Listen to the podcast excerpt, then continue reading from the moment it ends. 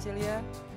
Je nás tu dnes pomenej, pretože bol aj meeting na námestí v Bratislave, ale nikto o nič nepríde, pretože robíme aj live stream, aj záznam z tejto diskusie o tom, čo sa deje na Ukrajine, ako sa vyvíja situácia.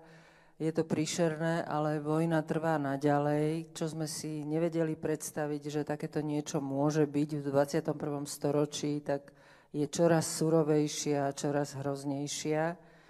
Dnes diskutovať prišli Tomáš Strážaj, riaditeľ Slovenskej spoločnosti pre zahraničnú politiku. Dobrý deň.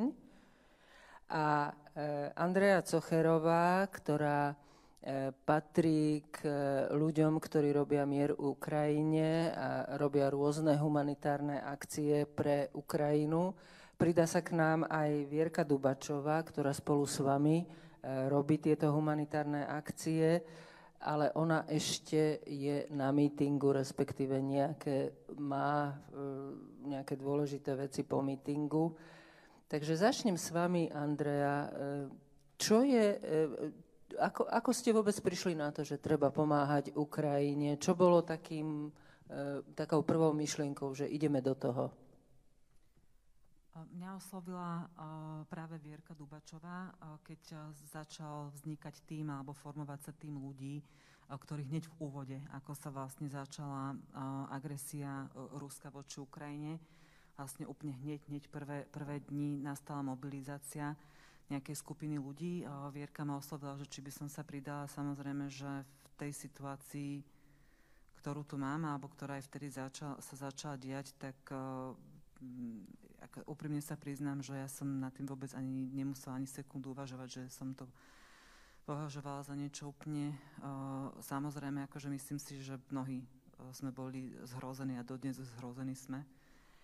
A, čiže tam akoby, že pre mňa, že ani nebol akoby, že nikdy priestor, že vôbec si akúkoľvek otázku položiť, hej, že to bolo, že niečo ale absolútne samozrejme. Takže akože dokonca dodnes som rada, že ma Vierka oslovila práve k, pri vzniku iniciatívy Mier Ukrajine, aj keď teda akože teraz už vlastne po istom čase som o, prešla do inej iniciatívy, kto pomôže Ukrajine a, a um, akože momentálne sa už viacej venujem humanitárnym um, témam a predtým to boli vlastne tie o, protesty, ktoré iniciatíva Mier Ukrajine dodnes organizuje.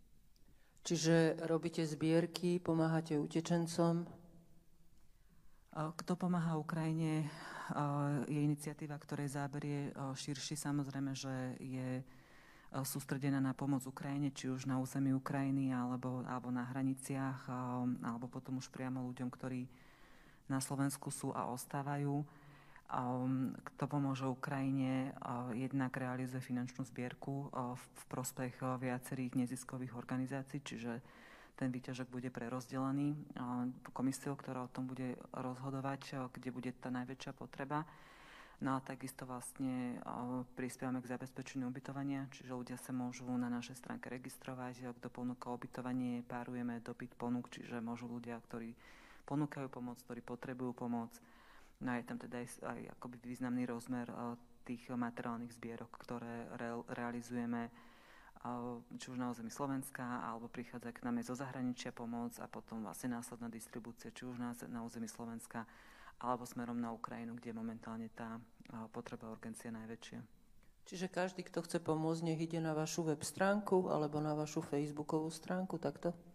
Uh, áno, samozrejme, že, že možností je viac, ako ľudia si môžu vybrať, že k, ktorú, ktoré typ pomoci je pre nich taká najefektívnejšia. Ja si myslím, že uh, aj to je dobré, že ľudia sa môžu rozhodnúť a vybrať si, že čo je, vybrať si možno, že nie to, to správne slovo, ale proste môžu realizovať tú svoju pomoc alebo pomáhať tak, ako oni uh, vedia, môžu a, a, a chcú. Takže áno, že mnohí však vieme, že ponúkajú, poskytujú ubytovanie alebo finančne prispievajú alebo sa potom už venujú uh, tým ľuďom, ktorí sú, sú tu, alebo teda tú materiálnu zbierku. Um, ale samozrejme, že je tam možnosť cez, cez našu stránku, kto pomôže Ukrajine. A tam môžu um, akoby aj zadať, uh, že čo ponúkajú, teda najmä je to určené pre organizácia firmy, ale potom môžu sledovať aj náš Facebook, kde pravidelne informujeme o tom, že keď sa niečo deje a, a môžu vlastne prispieť nejakou materiálnou pomocou a teda stále platí, že tie ponuky ubytovania sú, sú stále aktuálne. Žiaľ, vieme, aká je situácia a um, ešte zďaleka nie je koniec.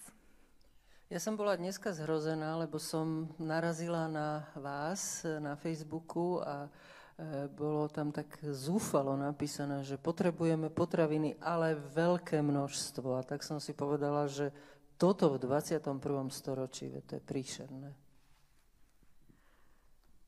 No, uh, akože priznám sa, že teraz sa mi bude asi, asi trochu uh, ťažšie rozprávať, lebo my prichádzame, alebo sme aj prichádzame do kontaktu, bo dozvedáme sa informácie, ktoré k nám prichádzajú teda najmä z Ukrajiny. Ja si myslím, že aj tá situácia um, je vážna aj na Slovensku, ale a môžeme neskôr akože prípadne hovoriť o tom, že čo vlastne sa deje na Slovensku a čo je potrebné na Slovensku, ale momentálne tá najväčšia urgencia je práve na Ukrajine a to možno, že na tom Facebooku ani nie je tak vidieť, lebo tam príde tá požiadavka, ktorá je tuto na Slovensku ale to, čo nám chodí z Ukrajiny, tak to sú uh, akože zúfale, zúfale, zúfale prosby, uh, že prosím vás, pomôžte nám, pošlite nám potraviny, akože základné, základné veci, postele, madrace.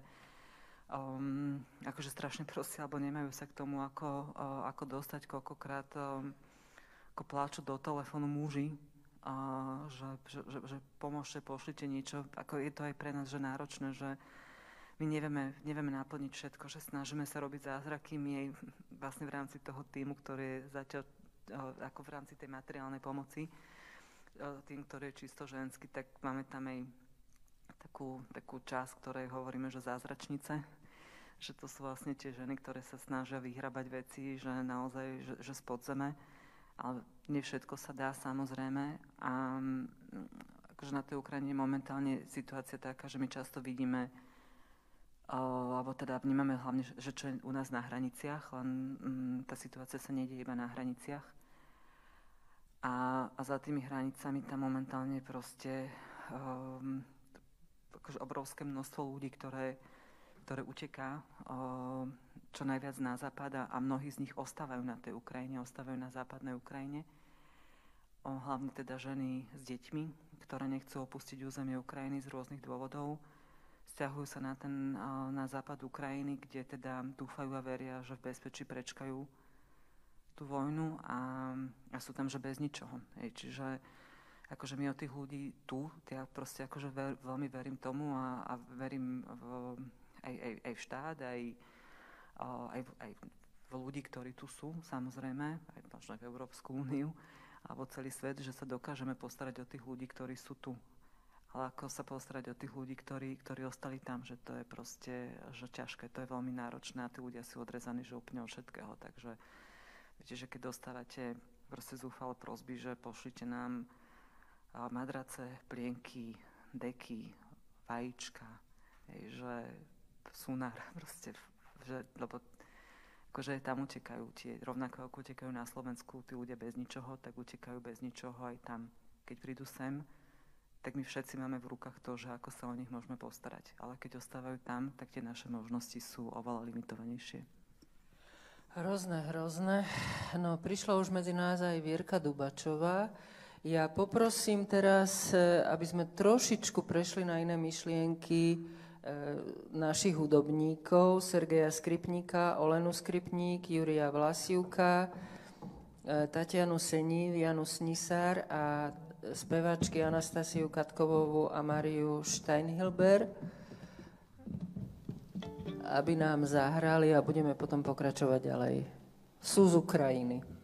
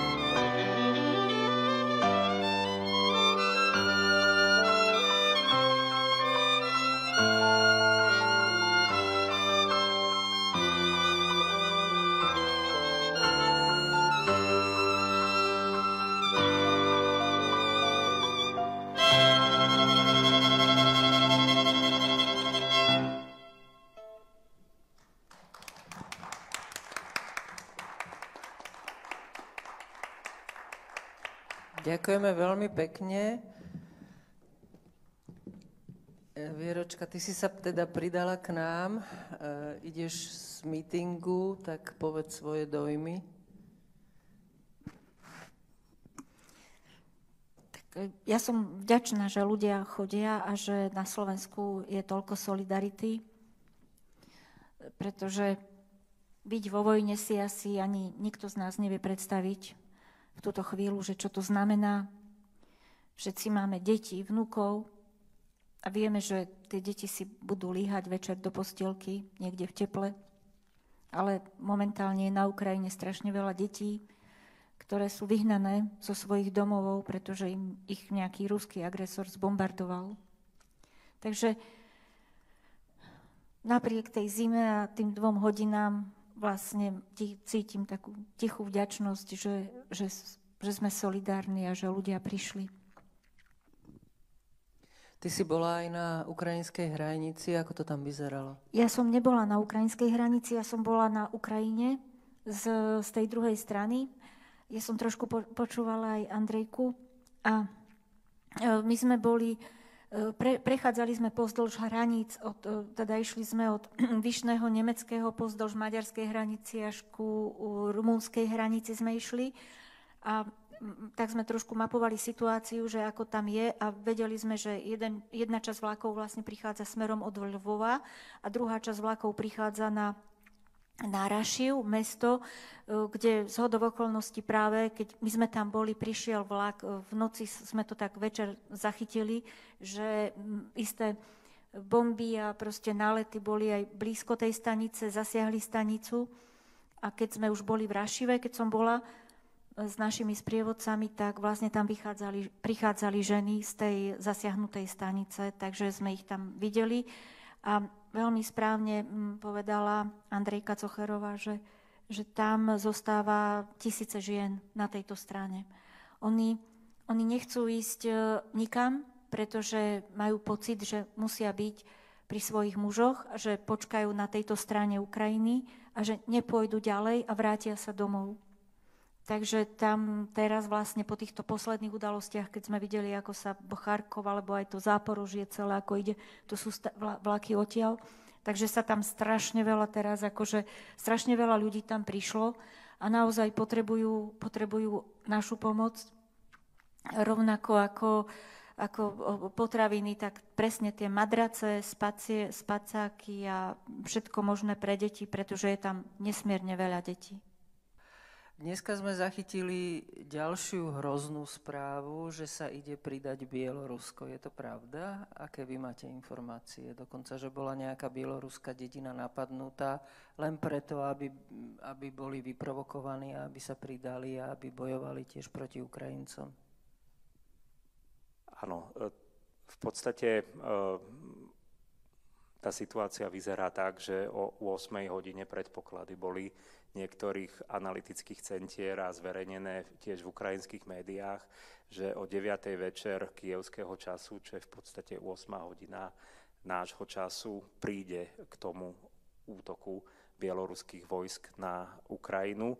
Či sa to či to tak naozaj bolo alebo nie, neviem, pretože sedíme tu na pódiu a nemáme prístup teda momentálne k, k správam. Ale každopádne jedná sa opäť o dôsledok tej tzv. Polsk- pardon, rusko-bieloruskej spolupráce. Dnes sa uskutočnilo stretnutie tzv. prezidenta Putina s tzv. prezidentom Lukašenkom a výsledkom toho stretnutia bolo z môjho pohľadu, a teda samozrejme odvolávajúca na analytikov z Ukrajiny, z regiónu, primeť Lukašenka na to, aby sa pridal e, so svojimi silami na stranu Rusov a nejakým spôsobom sa zapojil ešte viac do tej e, agresie voči Ukrajine.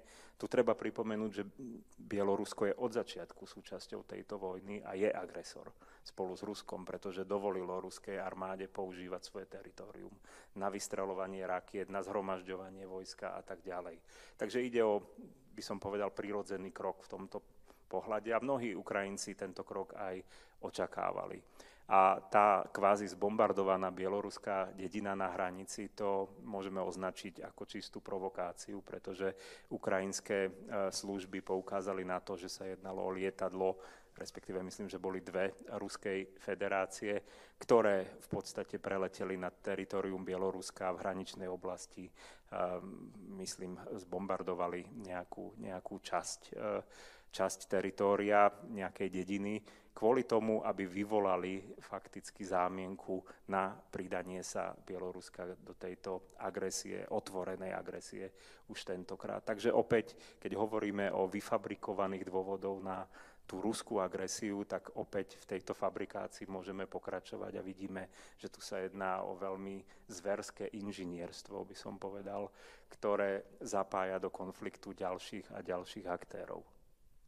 Ja som včera počúvala Sviatlanu Cichanovskú, čo je e, na čele opozície voči Lukašenkovi. Ona dokonca kandidovala na prezidenta a podľa všetkého to vyhrala. Napriek tomu e, sa nestala prezidentkou a ona tvrdila, e, že vojska bieloruské, že áno, že Lukašenko je proputinovský, ale že bieloruské vojska priamo aj tí najvyšší predstavitelia sú proti vojne na Ukrajine a ona dokonca tvrdila, že to určite sa nestane, že by sa pridali k ruským vojskám a že nebudú bojovať voči Ukrajincom. Tak možno aj preto dneska bombardovali Rusi tú dedinu, aby predsa len si naklonili na svoju stranu Bielorusov a aby predsa len si to rozmysleli. Myslím si, že áno, to bol dôvod tejto operácie. Pokiaľ by neprišlo k pridaniu sa bieloruských vojsk, tak myslím si, že by to bola dobrá správa pre nás všetkých. Naozaj to môžeme overiť po relácii, ako vyzerá situácia. Momentálne každopádne treba počítať aj s tým, že bieloruské vojsko aj vzhľadom na to predchádzajúce odmietnutie zo strany e, vysokého velenia e, je značne demoralizované a e, naozaj sa jedná o priestor, ktorý spoločne Rusi, Ukrajinci, Bielorusi zdieľali e, aj kultúrny priestor. Takže aj tieto faktory treba vziať do úvahy. Tam nie je jednoducho motivácia zo strany Bielorusov, prečo by mali Rusom pomáhať a útočiť na Ukrajincov. A práve takýto vyfabrikovaný útok na jednu bieloruskú dedinu mal poskytnúť ten kvázi dôvod, ale myslím si, že ten dôvod je taký, alebo tá akcia je, je tak prehliadnutelná, že jednoducho nevyborcuje Bielorusov k tomu, aby išli do toho boja s takou vervou a s takým odhodlaním, ako bránia Ukrajinci svoje mesta, svoje dediny. No, aj tak sa budeme báť o Ukrajincov, ako sa aj bojíme.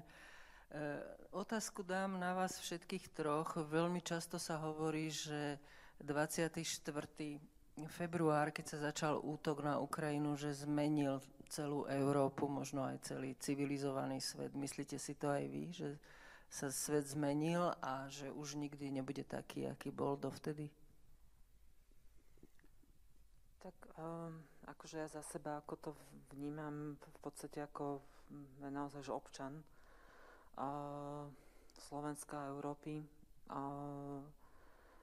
Tak ako dovolím si tvrdiť, že asi že, že mnohí to, to vnímame, že absolútne šokovaní aj však o tom tu aj hovoríme, že je to proste niečo, čo pred tromi týždňami, že absolútne by sme si nevedeli predstaviť, že keby to niekto hovoril, že sa že sa toto udeje, že to je že tak brutálny šok a, a, a vydesenie, že, že podľa mňa akože my asi ani nemáme, že úplne tie slova, ktoré by dokázali popísať, že, že, že, že to, čo sa deje, že, a,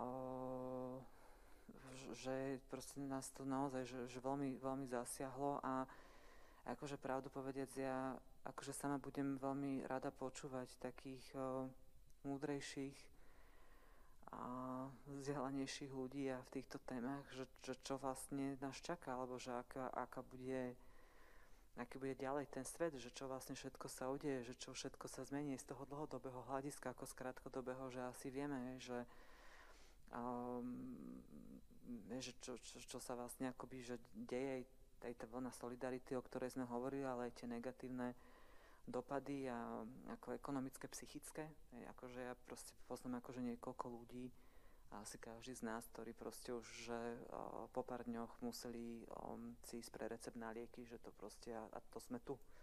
Hej, to akože nehovorím o tom, že čo, čo, čo ľudia, ktorí sú na Ukrajine a všetky tie posttraumatické poruchy a proste akoby, že všetko, a čo vlastne my tu budeme musieť, musieť riešiť, ale, ale a samozrejme, že, že akoby v neposlednom rade že sú to obrovské strachy. Že, že ten strach proste akoby, že tu je a že, že, že, ako, že čo vlastne, že tá nevyspytateľnosť za to všetko, o, tak to je proste akoby, že desivé. Hej, to je fakt akože desivé, že, že by nám niekto povedal pred pár týždňami, že sa akoby ocitneme aj my v situácii, že jednak a, že, že budeme prežívať tú bolesť s ľuďmi z Ukrajiny, ale že sa budeme báť o vlastný život, že sa ako, budeme bať o nejakú akoby, že ďalšiu existenciu sveta, tak o, no to je akože príšerné. No ja neviem, že, že čo viacej. Áno, no. Rozputal Putin vojnu u našich susedov. A je to prosto zrazu niečo, čo, čo muselo, na, na chvíľu zastal čas, to sme všetci cítili. My sme sa zobudili do úplne iného rána. Všetci. A my, čo máme tú historickú skúsenosť, čo si pamätáme, ja si pamätám, keď prišli tanky do Nitry, tak si pamätám ten moment, je vojna. Potom sa to tak akože zostalo to v tých rodinách a v, v nás, ale tuto prosto prišli tanky a oni, oni, oni tú vojnu na tej Ukrajine v tom roku 2022 rozputali. Oni, oni začali bombardovať, oni začali strieľať, oni prosto začali Začali strieľať nemocnice, začali strieľať na stanicu, kde boli matky s deťmi a oni to vedeli. To je barbarstvo. Začali strieľať a bombardovať jadrovú elektráreň. Oni sa veľmi jasne dopúšťajú zločinov proti ľudskosti. My už dneska vieme, že, že Putin bude, dúfajme a veríme, súdený za zločiny proti ľudskosti. A v tejto vojne, tu, teraz, sa rozputáva druhá vojna, to je tá informačná vojna, ako on vypúšťa. Ako najskôr vypustil, som počula, že teda hľadajú tam nejaké jadrové hlavice. Vymysleli Goebbelsovci okolo Putina. Potom sa hľadali nejaké, teda teraz sú biologické zbranie, do toho ešte za nejaké vtáky nebezpečné. A toto vypúšťajú a vy vidíte, že tá jeho vojna, tá informačná vojna, ktorú, ktorú ešte tu živí, je strašne, strašne agresívna že my tu prejavujeme solidaritu, ale popri nás sú aj ľudia, ktorí veria, že naozaj vy vidíte denne na filmovom plátne natočené bombardovanie Ukrajiny. Však to by sa muselo v túto chvíľu do Ukrajiny presťahovať celý Hollywood, Bollywood aj všetky ateliéry. Že to, čo sa tam skutočne deje, že tam prosto naozaj ruské vojska masakrujú a, a idú, demolujú celú krajinu že, že, že strieľajú do ľudí, že strieľajú nablízko do ľudí. Ja mám kamarátku v Kieve, ktorá prosto píš, písala, je psychologička, ona tam zostala a poskytuje ako takú tú pomoc psychologickú. A ona, keď ona napísala taký status, že, že môj, môj starý otec bol vojnový, voj, vojak, vojnový prosto hrdina, môj otec je vojak a nejaký bol, uh, ťažko sa mi to vraví, bol nejaký nejaká šarža a ona vraví, že viete, ale vy nemáte čes, ruskí vojaci, vy strieľate na blízko celý listov. Idete do našich ulic na predmestí Kieva a to teda bola jej osobná skúsenosť a vy strieľate civilistov. Pred vami nestáli vojaci, to zrejme išlo nejakú konkrétnu situáciu, aj viem o ktorú, ale prosto oni strieľali naozaj na ľudí, ktorí išli po bombardovaní do ulic zachraňovať zvieratá, ľudí a prosto tam zostali vojaci a strieľali na civilistov. Toto je vojna, toto je totál vojna a svet dnes nezostáva lahostajný. A to je to, že ak sedí v Kremli dnes takýto blázon, takáto hyena, takáto zver, takýto vrah, tak ako sa, môže, ako sa my môžeme cítiť e, bezpečne, ktorí sme bezprostredne vedľa tej hranice a ktorí už máme tú historickú skúsenosť, že nás už raz táto odporná vojenská čižma podupala. Čiže že to je úplne logické, že áno, svet sa zmenil. Náš svet sa určite zmenil. Hovoríme o tom, že svet je solidárny, ale robíme naozaj dosť. Tak teraz bolo aj to stretnutie vo Versailles a tam odznelo, že Ukrajina veľmi chce byť členom Európskej únie, že, že nemôže okamžite sa stať, lebo to je dlhý proces a čo by na to povedali tie štáty, ktoré dlho čakajú a proste Eh, je to taká procedúra, ktorou sme si aj my prešli a veľmi komplikovaná, ale tie iné štáty nie sú vo vojne, tak ako nie celkom ja rozumiem tomuto argumentu. Dovolím si ešte dvomi vetami zareagovať aj na tú predchádzajúcu otázku. Uh, zmenil sa svet nielen pre nás, ale zmenil sa svet ako taký, ako sme ho poznali. Naozaj to nie je preháňanie pretože Rusko tou agresiou voči Ukrajine porušilo zásady medzinárodného práva, ktoré samé budovalo. Ako to narušilo v podstate systém, ktorý vznikol po druhej svetovej vojne, ktorý fungoval veľmi zvláštne, keď tu bola bipolarita, svet rozdelený na dva bloky, sovietský a západný potom prišla tá eufória v 90. rokoch, kedy sme si mysleli, áno, toto je to víťazstvo demokracie. Teraz uh, už môžeme naozaj hovoriť iba o medzinárodnej spolupráci a nie o konfrontácii. No a vidíme, že Putin podstate svojou agresívnou politikou stiahol ten svet do 19. storočia. To nie je ani že začiatok 20. storočia, to je 19. storočie, kedy Rusko sedelo za stolom s inými veľmocami v Európe a rozdeľovalo v podstate sféry vplyvu a vytváralo koalície. Teraz tie koalície nemá, sféry vplyvu e, z rokovaní sa samo seba v podstate dištancovalo od istého času, tak teraz sa silou snaží vrátiť do tej pozície dôležitého hráča na európskej scéne a na globálnej. No ale výsledok bude úplne opačný, pretože tým, že Rusko pošliapalo princípy, ktoré samo budovalo, samo zastávalo, tak tu príde k nejakej redefinícii, znovu vymedzeniu medzinárodného systému, aj právneho. Viete, my môžeme obviniť Putina zo zločinov proti ľudskosti, lebo my vnímame toto obvinenie ako záväzné a rozsudok súdu ako záväzný. Ale keď on spochybní existenciu samotnú tej inštitúcie súdneho dvora, Rusko už sa nezúčastňuje na rokovaniach Rady Európy, ktorá je, ktorej primárnym cieľom je dohliadať na dodržiavanie ľudských práv. Tak Rusko v podstate nie je viazané týmito, e, týmito e, inštitúciami a to je problém, lebo obávam sa, že nemusí byť úplne samo na svete, ktorému ten doteraz panujúci poriadok nevyhovoval a to, že napríklad Čína významným spôsobom posilnila, rastie aj politicky, aj diplomaticky, aj vojensky, tak môže mať tiež záujem na zmene tej šachovnice svetovej, ktorá, ktorá existuje. No, dobrá správa zatiaľ vyzerá, že je, že určite to nechce robiť násilným spôsobom a hovorí sa aj o určitých červených líniách, ktoré narysovali e, čínsky predstavitelia Vladimirovi Putinovi. Nie je tu zrejme záujem rozpútať nejakú blokovú vojnu medzi Ruskom a Čínou na jednej strane a Západom na druhej, ale výsledok alebo dôsledok je, že na Ukrajine vidíme to, čo vidíme.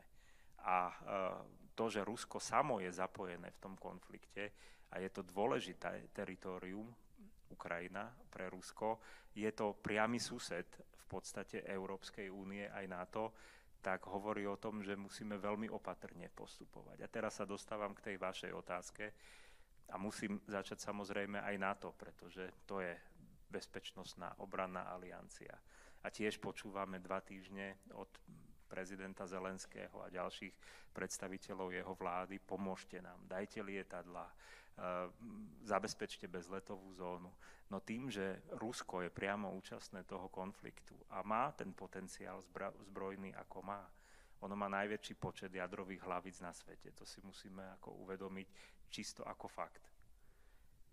Tak jednoducho nie je možné uh, podúpať tú čižmu, ako pani Dubačová hovorila úplne jednoducho. My musíme hľadať také riešenia, ktoré nám to umožnia, aby neprišlo ešte k oveľa väčšiemu konfliktu, nielen v Európe, ale možno globálneho razenia. Takže v tomto kontexte e, sú ohraničenia veľmi výrazné. A ja to rozhodnutie Európskej únie vnímam ako symbolické gesto, veľmi silné teraz, ktoré by ale malo byť sprevádzané nejakými konkrétnym plánom alebo akčným plánom na najbližšie mesiace. Pretože zostať e, a nechať Ukrajinu s tým, že áno, počítame s vami do budúcnosti ako s členom, v takejto situácii nie je dostatočné. Takže tak aj hodnotím ten Versajský summit, že je to gesto dobrej vôle, určite, ale očakávam, očakával som, že e, bude povedané a prislúbené toho viac a keď sa to teda neudialo, že sa to udeje naozaj v najbližších dňoch. Čiže myslíte si, že sa to udeje? Uh, ja dúfam, že existuje taká miera solidarity v rámci Európskej únie, akú sme videli v tých prvých dňoch pri príjmaní tých prvých balíkov sankcií voči Rusku, pretože tam naozaj išlo o zomknutie Európskej únie a Západu. Treba si uvedomiť, že tá Ukrajina naozaj je vo veľmi špecifickej situácii. Ona nie je po vojne, ako sú napríklad krajiny Západného Balkánu, ktoré tiež si prešli krvavým konfliktom a ktoré už dlhé roky žiadajú alebo ašpirujú na členstvo v Európskej únii a stále, stále sa ten proces naťahuje a predlžuje, čo tiež z môjho pohľadu nevrhá dobré svetlo na Európsku úniu. Ale Ukrajina tým, že stále je v tej vojne, tak naozaj by mala dostať nejaké špecifické a špeciálne teda zaobchádzanie. Ďakujem veľmi pekne, tak si trochu oddychníme a poprosím ukrajinských priateľov, aby nám zahrali.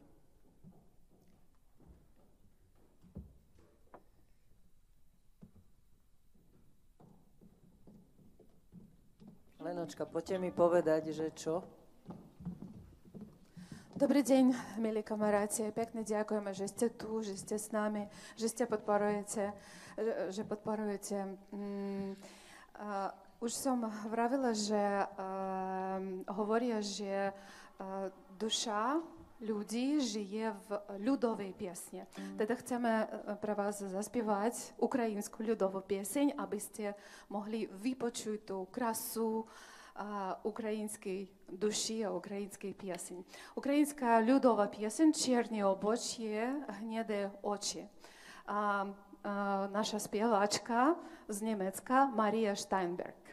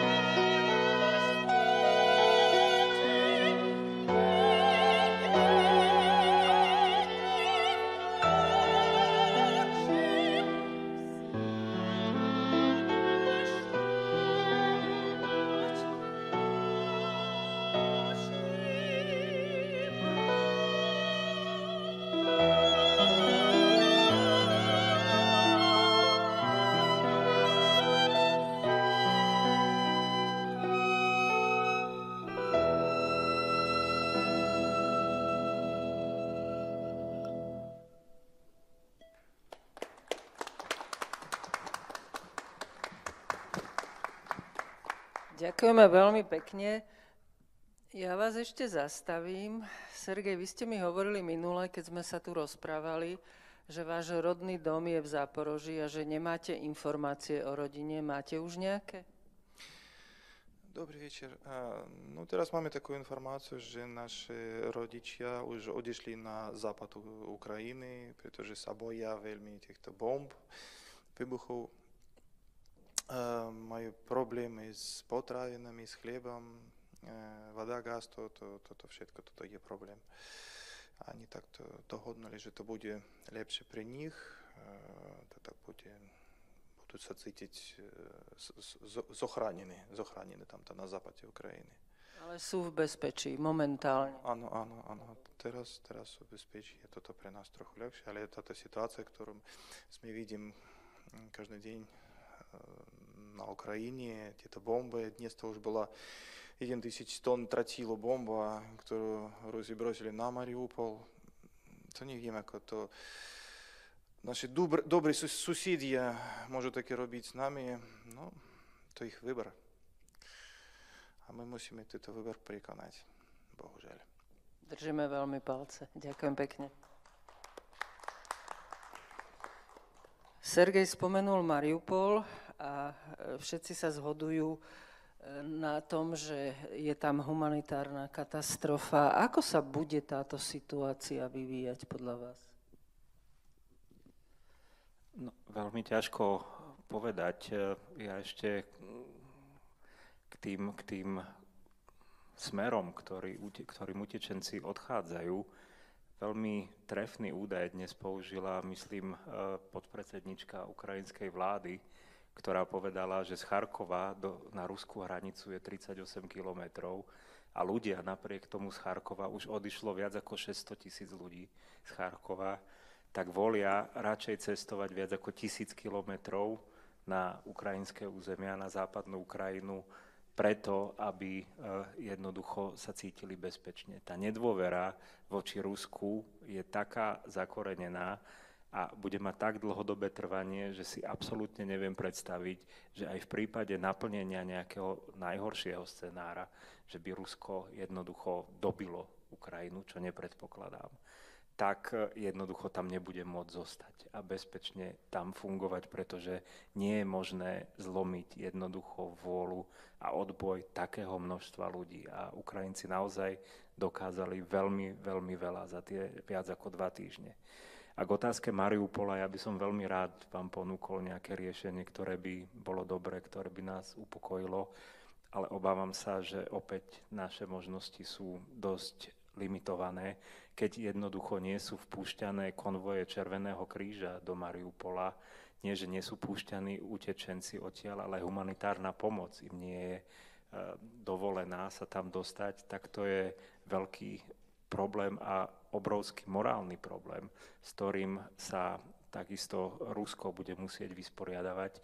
Problém ale spočíva v tom, že v Rusku kvôli tej neuveriteľnej mašinérii propagandy väčšina obyvateľov zrejme ani nemá tušenia, o akú situáciu ide, pretože aj ten útok na, na pôrodnicu a detskú nemocnicu z predvčerajška bol interpretovaný ako útok na v podstate sídlo pluku Azov, ktorý sa vyznamenal už v roku 2014 veľmi silným odbojom a jednoducho z pohľadu Rusko vysvetlilo toto bombardovanie tak, že išlo o vojenskú operáciu a že civilisti tam neboli zranení a zabití, pričom vieme, že minimálne traja ľudia zomreli a niekoľko ich bolo, eh, ich bolo desiatok, ich bolo zranených.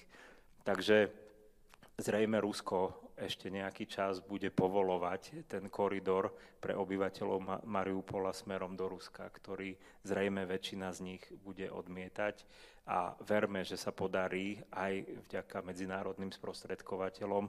Vidíme, že už viacero krajín sa hlási na to, aby sa stali nejakými mediátormi a aktívne pôsobia ako mediátori medzi Ruskom a Ukrajinou, aby minimálne v týchto otázkach humanitárnych koridorov a migračných koridorov pre utečencov sa podarila e, dohodnúť nejaká, nejaká nejaká zhoda a riešenie, ktoré by umožnilo tým obyvateľom, ktorí naozaj potrebujú odísť, aby odišli, ale v prvom rade tam sa musí dostať pomoc potravinová, pomoc lekárska, lebo jednoducho e, tí ľudia e, nemajú k dispozícii ani vodu a tie hrozné príbehy, ktoré počúvame z Mariupola, sú založené na pravde. Rusko vníma Mariupol ako dôležitý bod na Azovskom mori ako dôležitý strategický bod, ktorý mu umožňuje prejsť v podstate z Ruska až na Krym, tak povediať suchou nohou, pretože po suši sa dá prejsť, na Mariupol, ktorý stále ovládajú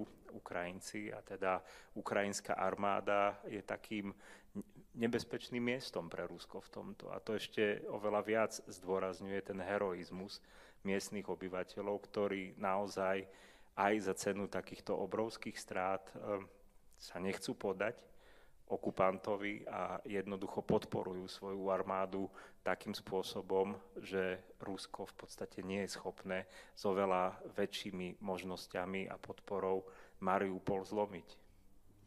Hrozné je aj to, že na jednej strane vidíme vojnu v priamom prenose, pretože sa veľmi veľa vecí natočí, zábery sa robia, fotky sa robia, výpovede ľudí sa nahrávajú a na druhej strane už v súčasnosti tá technika je na takej vysokej úrovni, že všetko sa dá spochybniť. E, to je, to je naozaj ako bol ten prípad tej pôrodnice. Hrozný prípad bol, ktorý aj bol medializovaný, ako žena utekala s dvomi deťmi a ne, mali už aj cestovné tašky a všetkých troch zabili a dnes alebo včera sa prihlásil manžel, že ja som ich spoznal podľa toho, že tam ten kufor som poznal a proste no hrozné veci, tak aj toto patrí asi, alebo bude patriť do výbavy súčasného sveta, že, že dajú sa spochybniť aj e, úplné fakty, jednoznačné dôkazy na jednej strane, a dá sa zinscenovať naozaj čokoľvek. Čo ty na to, Vierka, ty si aj režisérka? No áno, najhoršie je, keď niekto spochybní dobro. Toto je pravda a prosto je to spochybnené. Ale ja musím teraz povedať, že my v tom roky žijeme.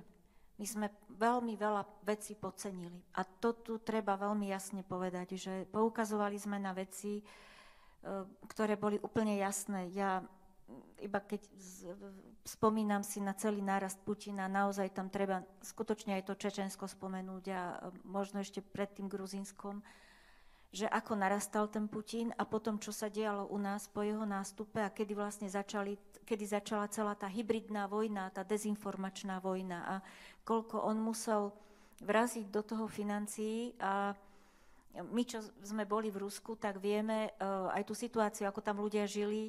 A to nie vo výkladnej skrini v Moskve, ale ja som treba bola na festivale v Samare a, a tá, tá krajina, ja som vtedy vravel aj kolegom z divadla, že, že nebojte, dáte to, ale bola to veľmi ťažká, zložitá situácia, v akých biedných podmienkach žili, ako sa to rozvíjalo, nerozvíjalo. Čiže že on aj, e, ten Putin dokázal takým spôsobom nielen, že, že zblbnúť tú svoju krajinu tým víťazstvom alebo nejakými svojimi imperialistickými ako keby snahami, ale, ale on dokázal proste tak zabojovať v tom svete tými svojimi lžami, že on otrávil svet svojimi lžami, dezinformáciami, polopravdami.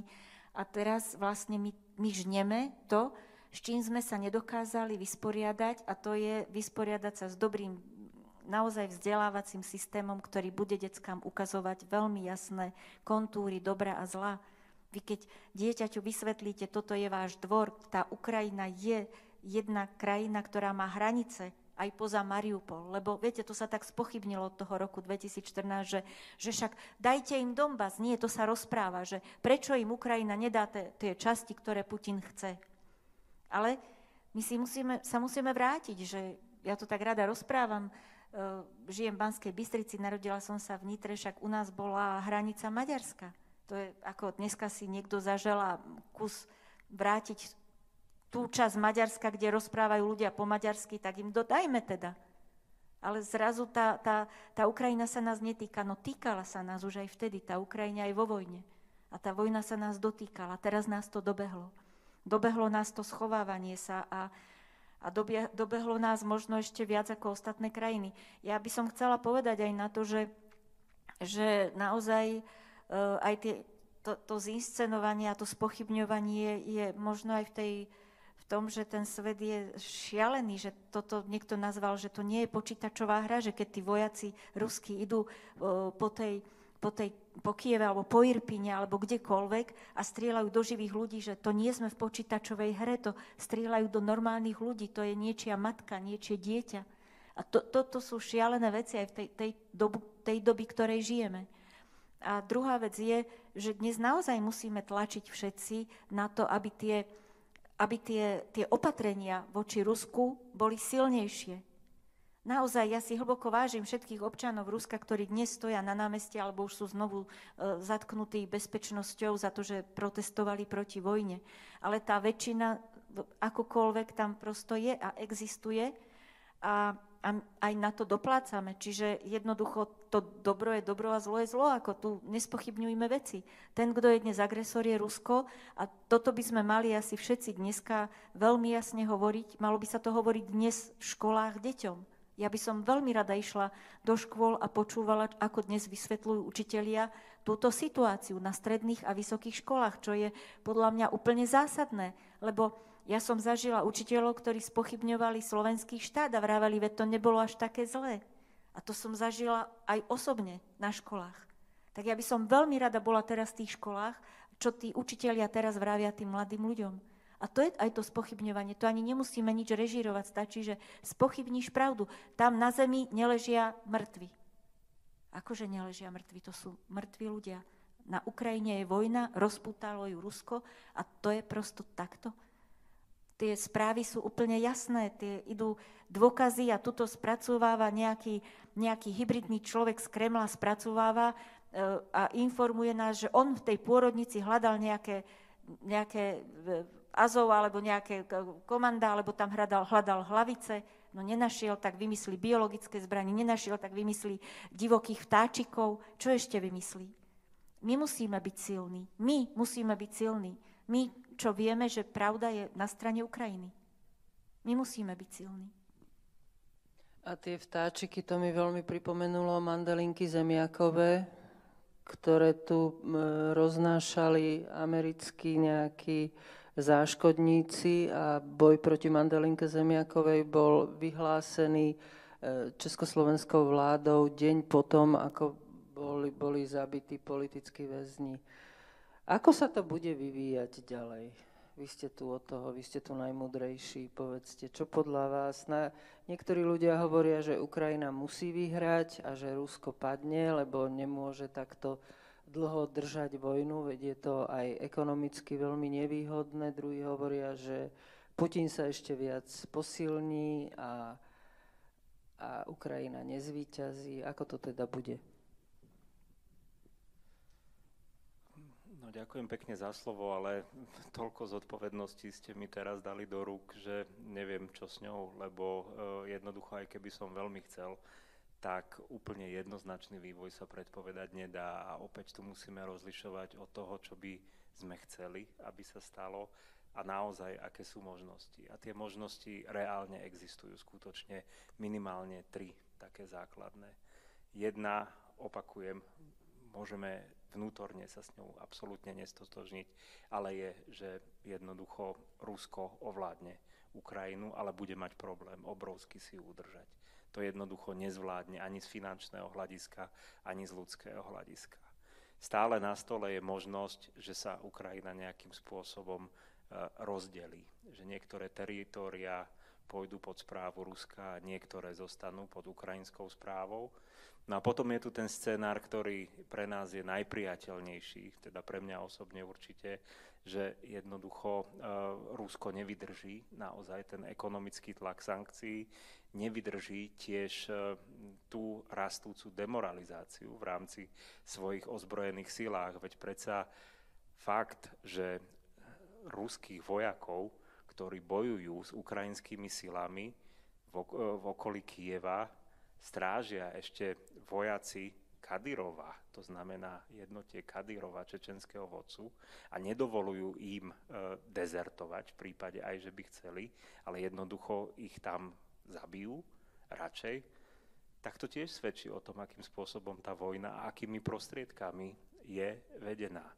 A sa mi zdá, že hovorí sa to tu aj o tom pokračujúcom odpore Ukrajincov. Naozaj nikto nepredpokladal, že ten odpor bude taký razantný, že Ukrajinci budú takí zomknutí a že budú mať tú svoju obranu vybudovanú tak dobre, ako ju majú. Takže nám nezostáva nič iné, len ich posilňovať aj v tej vojenskej oblasti, ako sa len dá. Vstúpiť do konfliktu momentálne nemôžeme z tých dôvodov, ktoré sme spomenuli. Jednoducho nie je tu záujem ani vôľa rozputať obrovský konflikt globálny. Ale podpory, možnosti podpory sú, tu sú. Sú tu možnosti ďalších sankcií a opäť závisí na nás, aj na Európanoch, do akej miery sme si ochotní utiahnuť opasky. Preto, aby sme bojovali aj týmto spôsobom za naše hodnoty pretože tu sa bojuje a Ukrajinci bojujú za naše hodnoty. Toto, keď niekto nevidí, tak naozaj musí byť slepý, strategicky slepý, by som povedal. A v tomto kontexte jednoducho musíme, nielen my, ktorí samozrejme z hľadiska životnej úrovne stále zaostávame za tými, nemám rád ten výraz, starými členskými krajinami Európskej únie, ale či aj oni, či Holandiania budú ochotní utiahnuť si opasky, alebo Francúzi, či si budú ochotní utiahnuť opasky, lebo budú tu ekonomické konsekvencie. Už ich cítime, benzín dražie každý druhý deň pomaly. Takže, a bude ďalej dra, dražieť, pretože jednoducho e, sú tu výpadky, je tu vojna. My sme tiež súčasťou tej vojny, hybridnej našťastie, nie tej priamo konvenčnej, ale sme jej súčasťou a vo, vojna prináša žiaľ nedostatok, prináša obmedzenia na obidvoch stranách. Aj na tej, ktorá vyhrá a ja verím, že vyhrá tá naša, ako pani Dubašová povedala a ako to cítime možno a s nami teda aj Ukrajina a uh, ukrajinský, ukrajinský prezident so svojimi podporovateľmi ale musíme prinášať obete a musíme sa dohodnúť, že ich budeme prinášať, pretože tu priestor už na špekulovanie nezostáva. My musíme jednať tak v Európe, ako sme jednali v tých prvých dňoch. Že jednoducho sme sa vedeli zomknúť a vedeli sme dať na stôl veľmi seriózne argumenty, ktoré vidíme, že zanechávajú na Rusku už teraz dosť zásadnú stopu. A ešte jeden bod si dovolím povedať, že veľa bude závisieť o tom, ako sa situácia v samotnom Rusku bude vyvíjať. A nejde len o tú dôležitú revoltu verejnej mienky a odpor, ktorý môže, ktorého rast môže trvať dlhšie obdobie, ale možno aj akási vzbúra v okolí samotného prezidenta Putina, či už ide o tých oligarkov, ktorí tra- strácajú, tak ako rastie be- cena benzínu každý druhý deň, tak každý druhý deň oni prichádzajú o obrovské sumy peňazí a prostriedkov. Teraz nerozprávajme o tom, akým spôsobom ich získali a na úkor koho. Ale jednoducho pre nich toto tiež nie je možno udržateľný stav dlhodobo. No a potom sú tu ďalšie štruktúry ako armáda a tak ďalej a tak ďalej. Takže tých scenárov je viac naozaj. My sme tu mali minulé generála Macka a položila som mu otázku, či môže Ukrajina vyhrať a ona to povedala, že no musí. Myslíte si, že môže vyhrať Ukrajina? S našou podporou si myslím, že môže. Samozrejme, gro tej ťažoby teraz je aj zodpovednosti je na Ukrajine a Ukrajincoch a vedú si naozaj dobre, ako to hovoria aj vojenskí stratégovia, Dokonca keď povie niekto z americkej strany, že samotní Američania podcenili tú vervu, tú vôľu Ukrajincov bojovať, tak to už vypoveda naozaj, že tu sa jedná v podstate o taký malý, malý zázrak, ktorý ale pre Ukrajincov nie je zázrak. Oni vedia, za čo bojujú a jednoducho majú cieľ, ktorý možno chýba už nám ostatným, niektorým ďalším Európanom. A oni nám ukazujú, že to sú tie hodnoty, o ktoré sa oplatí bojovať. Vy ste tu spomínali, čo bolo na Facebooku, tak ja spomeniem tiež, na Facebooku kolovalo, že keď Rusi prestanú bojovať, tak prestane vojna. Pardon.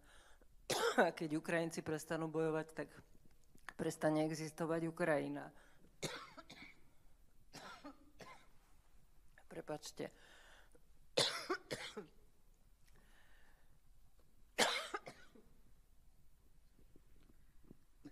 Možno, možno, možno ja um, ako poviem, že, že jedna vec, na ktorou ja tak proste niekedy ma úplne um, až paralizuje, tak a vrátim sa k niektorým veciam, ktoré tu odzneli.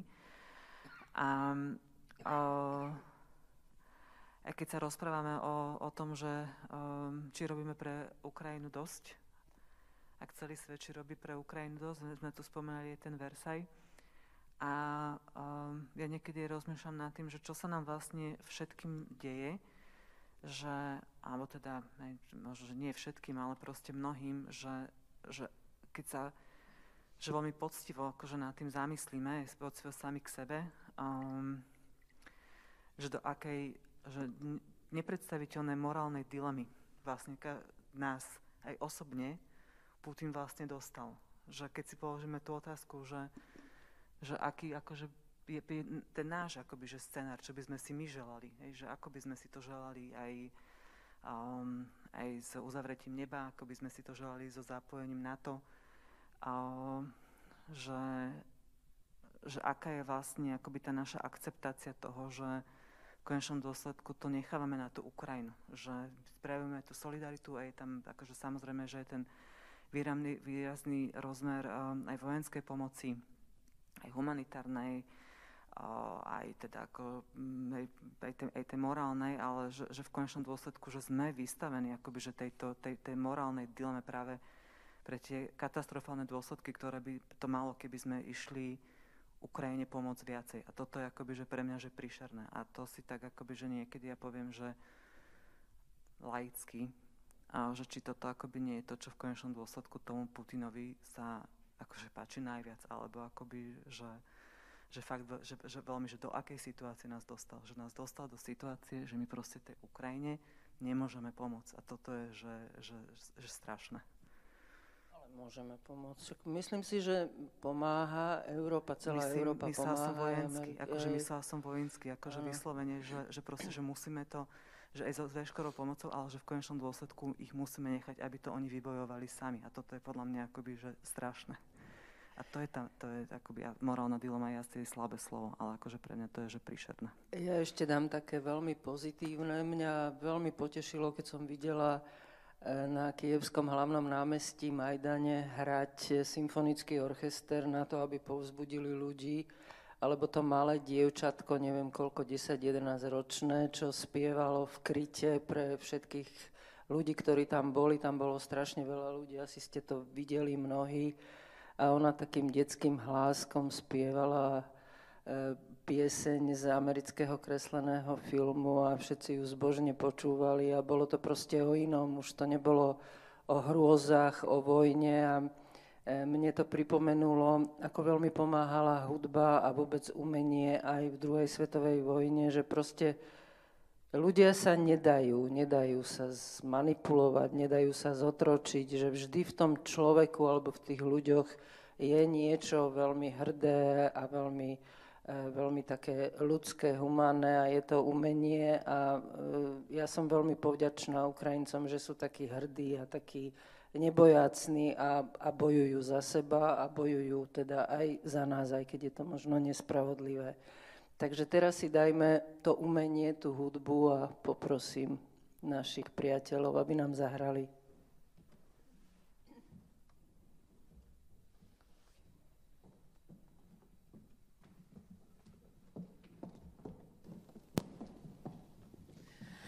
Ďakujem pekne a chceme zahrať a zaspívať pre vás ešte jednu uh, ukrajinskú ľudovú piesň Miesečná noc.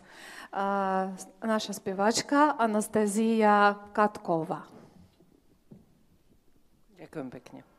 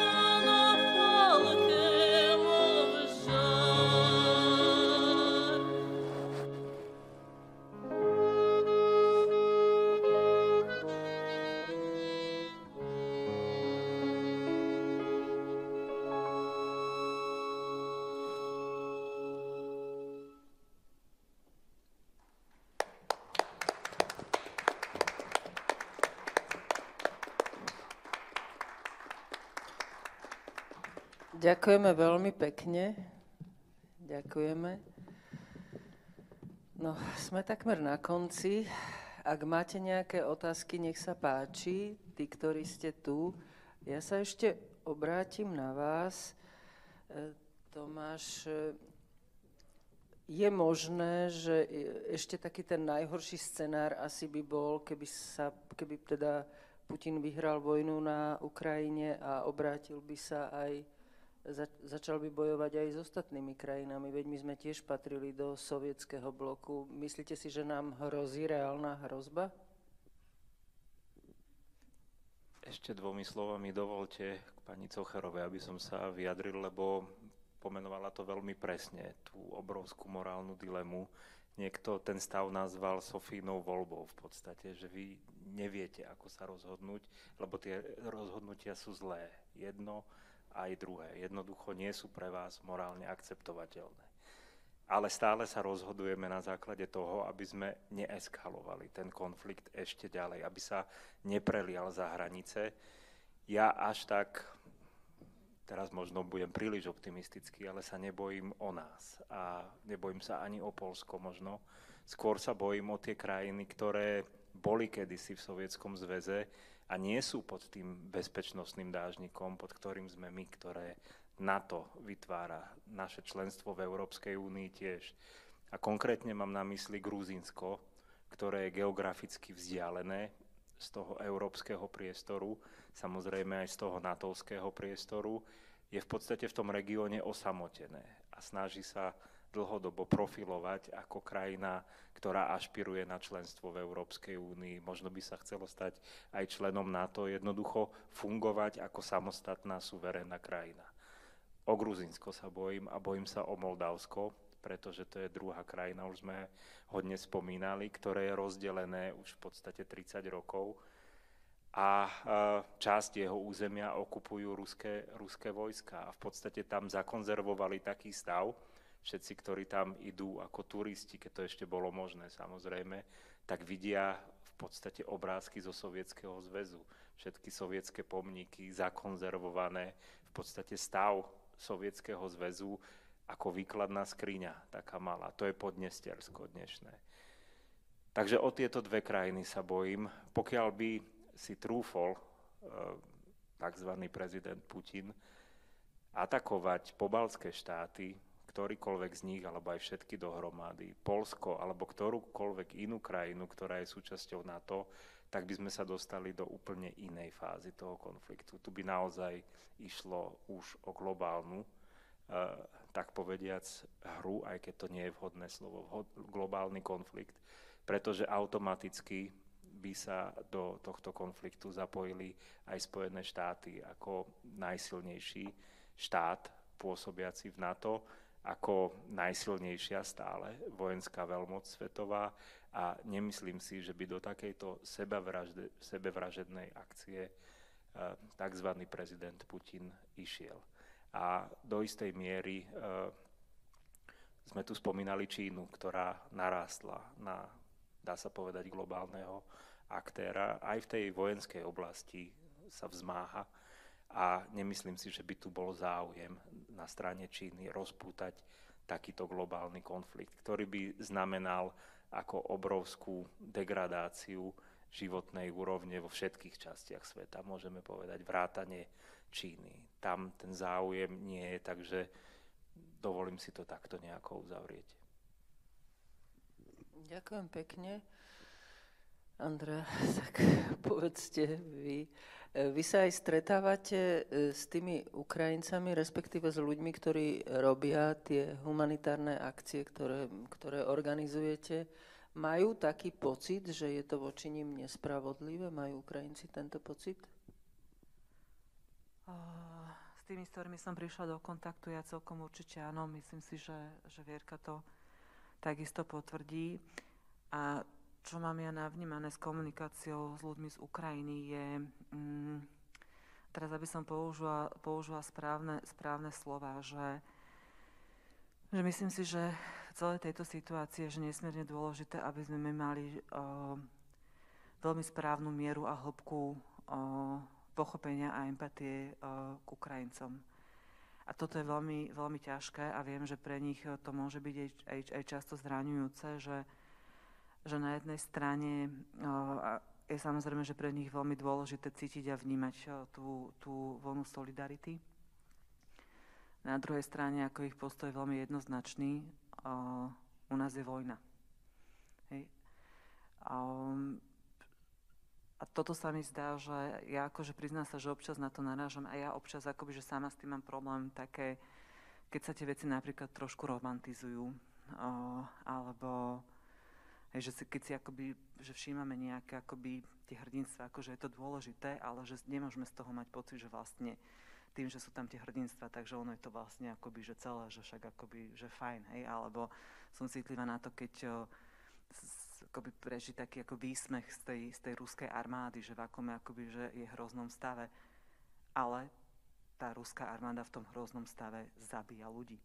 Čiže, čiže si myslím, že toto je, a, čiže si myslím, že toto je, a, a oni to vnímajú samozrejme, tí, tí Ukrajinci, však s Jerko sme často, často boli v kon, konfrontovaní e, s týmito, s týmito postojmi, že tuto proste, že toto, e, že toto už nie je nejaká akoby, že hra alebo priestor na, na nejaké um, tak akoby pličšie pohľady. Hej? Že, že si myslím, že, že, že to pochopenie toho, že čo, čo sa Ukrajincom deje, je akoby veľmi dôležité na to, aby sme potom aj my tu s nimi ďalej um, vedeli byť v tom, tom, tom správnom vzťahu a správne sa, sa k tomu celému postaviť. Že ako, samozrejme, že vnímajú tú nespravodlivosť a samozrejme, že tí, ten bežní Ukrajinci proste stále očakávajú, veria a dúfajú, že, um, že do toho konfliktu nejakým spôsobom vstúpime tak, aby sme pomohli viacej uh, im tú vojnu vyhrať. Ale ja, ako ja tomu rozumiem, hej, že preto ja hovorím, že to je tá, akože tá dilema každého demokraticky zmýšľajúceho človeka,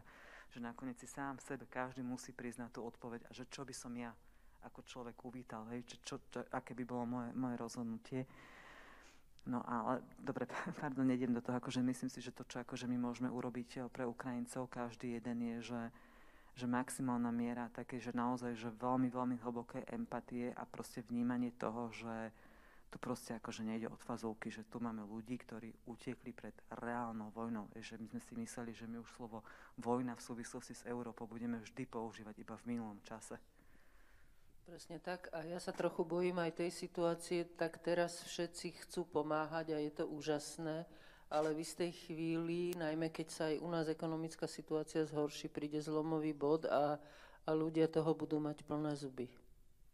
Je dôležité neustále to pripomínať, že kým ja tu humdrem, že mi o 20 centov vstúpil benzín, tak kde si na Ukrajine zomrelo dieťa, kde si na Ukrajine je babička v poli, Dneska vieme, že je niekde pri Lvove sú ženy, ktoré uviazli s dieťatkami, píšeme si cez sms a, a ja si v tú chvíľu myslím, že som veľmi rozmaznaná, som v teple a naozaj, že nemám právo sa stiažovať. A ak, ak zvolíme tento narratív, ak naozaj nebudeme nebudeme dávať priestor aj na tom, tom media, priestore mediálnom, že t- dobre sa postavila teraz aj tá slovenská televízia, ale začala veľmi nešťastne a zle. To bolo veľmi zlé. Ten, ten človek, ten Varham tam nemal čo robiť, ako my na to upozorňujeme roky. Prosto keď niekto súhlasí s, s vojnovým zločincom, s nepriateľom v túto chvíľu, tak je na nepriateľskej strane, stojí proti mieru, takýto človek nemá čo informovať média Jednoducho e, potom sa nemôžeme čudovať. Čiže toto je aj naša záležitosť, naša, naša občianská a ľudská, preto vravím, že musíme byť silní, že dnes neexistuje žiadne, žiadne také, že prepač, no tak ty si trošku tehotný, si trošku aj, aj za vraha Putina, si trošku aj za dobrého Zelenského. To neexistuje. Čo to je dnes byť trošku za vraha? To znamená, že zajtra, keď niekto napadne našu krajinu a my sa budeme zase pozerať na západ a vy nás neprídete zachrániť, a oni povedia, ale vy ste boli tak trošku tehotní a trošku neboli tehotní a my ste teraz trošku napadnutí a trošku nie ste. Veď ak nejaký blázon z Kremla dá bombardovať jadrovú elektráreň, tak sa to strašne dotkne nás všetkých. Veď ste, predpokladám, si všimli ako pred týždňom, keď sa to udialo v Záporoží, ako ľudia všetci spozornili, ako spozornil svet, ako spozornila celá táto naša časť, Ako ľudia prosto zrazu, z, z, z, že čo? Bombardovať jadrovú elektráreň, to neexistovalo. A teraz zrazu to tu je. Je tu nejaký naozaj, nejaký diktátor, ktorému nemôžeme povedať preplo, lebo má to v sebe veľmi jasne a dlhodobo a cieľavedomie. A my zrazu musíme zaujať postoj. A to, to, to, toto je to dôležité, čo aj Andrejka vraví, že, že neuspokojiť sa stále s tým a bude zle. Áno, budeme si musieť pritiahnuť opasky. Ale každý deň bude treba, aby nás o tom informovali ľudia, politici, že viete, dnes je nám možno trochu horšie, áno, nemáme dneska to meso každý deň, ale niekde plačú deti, niekde sú v bunkroch, niekde prosto chodí, chodia tanky a, a, a dupu krajinu a my si to musíme stále uvedomovať. A tá hrozba tu je, svet je vo vojne. Putin vyvolal vojnu so slušným svetom, so slušným susedom. Tá vojna sa nás dotýka. Tá vojna ohrozila aj naše hodnoty. A t- toto je hrozne dôležité. A hlavne ako nebáť sa, zostať sám sebou. A ja dneska vlastne chcem, a ja verím práve, strašne veľa som sa naučila, že som si uvedomila, že tí Ukrajinci takí boli. Oni takí boli vždy. To len my sme si tak nevšímali a báli sme sa o vlastné pohodlia. Ja dnes naozaj kričím sláva Ukrajine a, a herojam sláva. Sme pri vás a ja verím vo víťazstvo, pretože dnes viem, kto je už morálne prehral túto vojnu Putina. Verím, že ju prehrá pretože ten svet to už nedopustí len.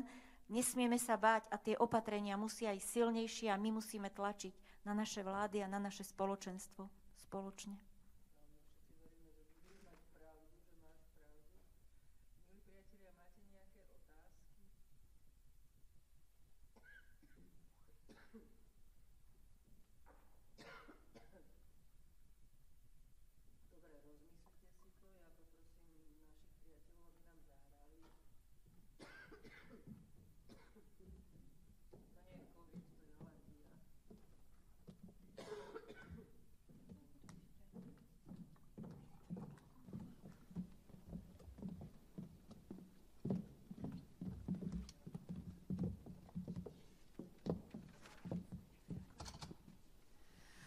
Z niej популярна на Україні мелодія, melódia, савола sa volá по-українськи «Ревета стогне Дніпр широкий».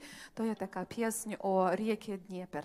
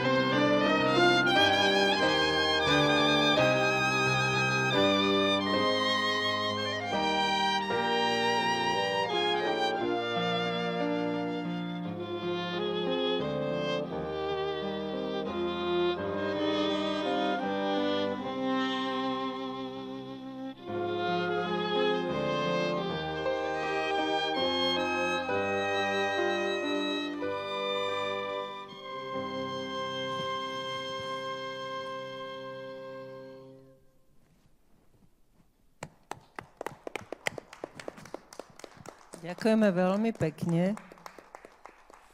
Ďakujeme veľmi pekne. Tak sa ešte raz obrátim na vás, milí priatelia. Máte nejaké otázky?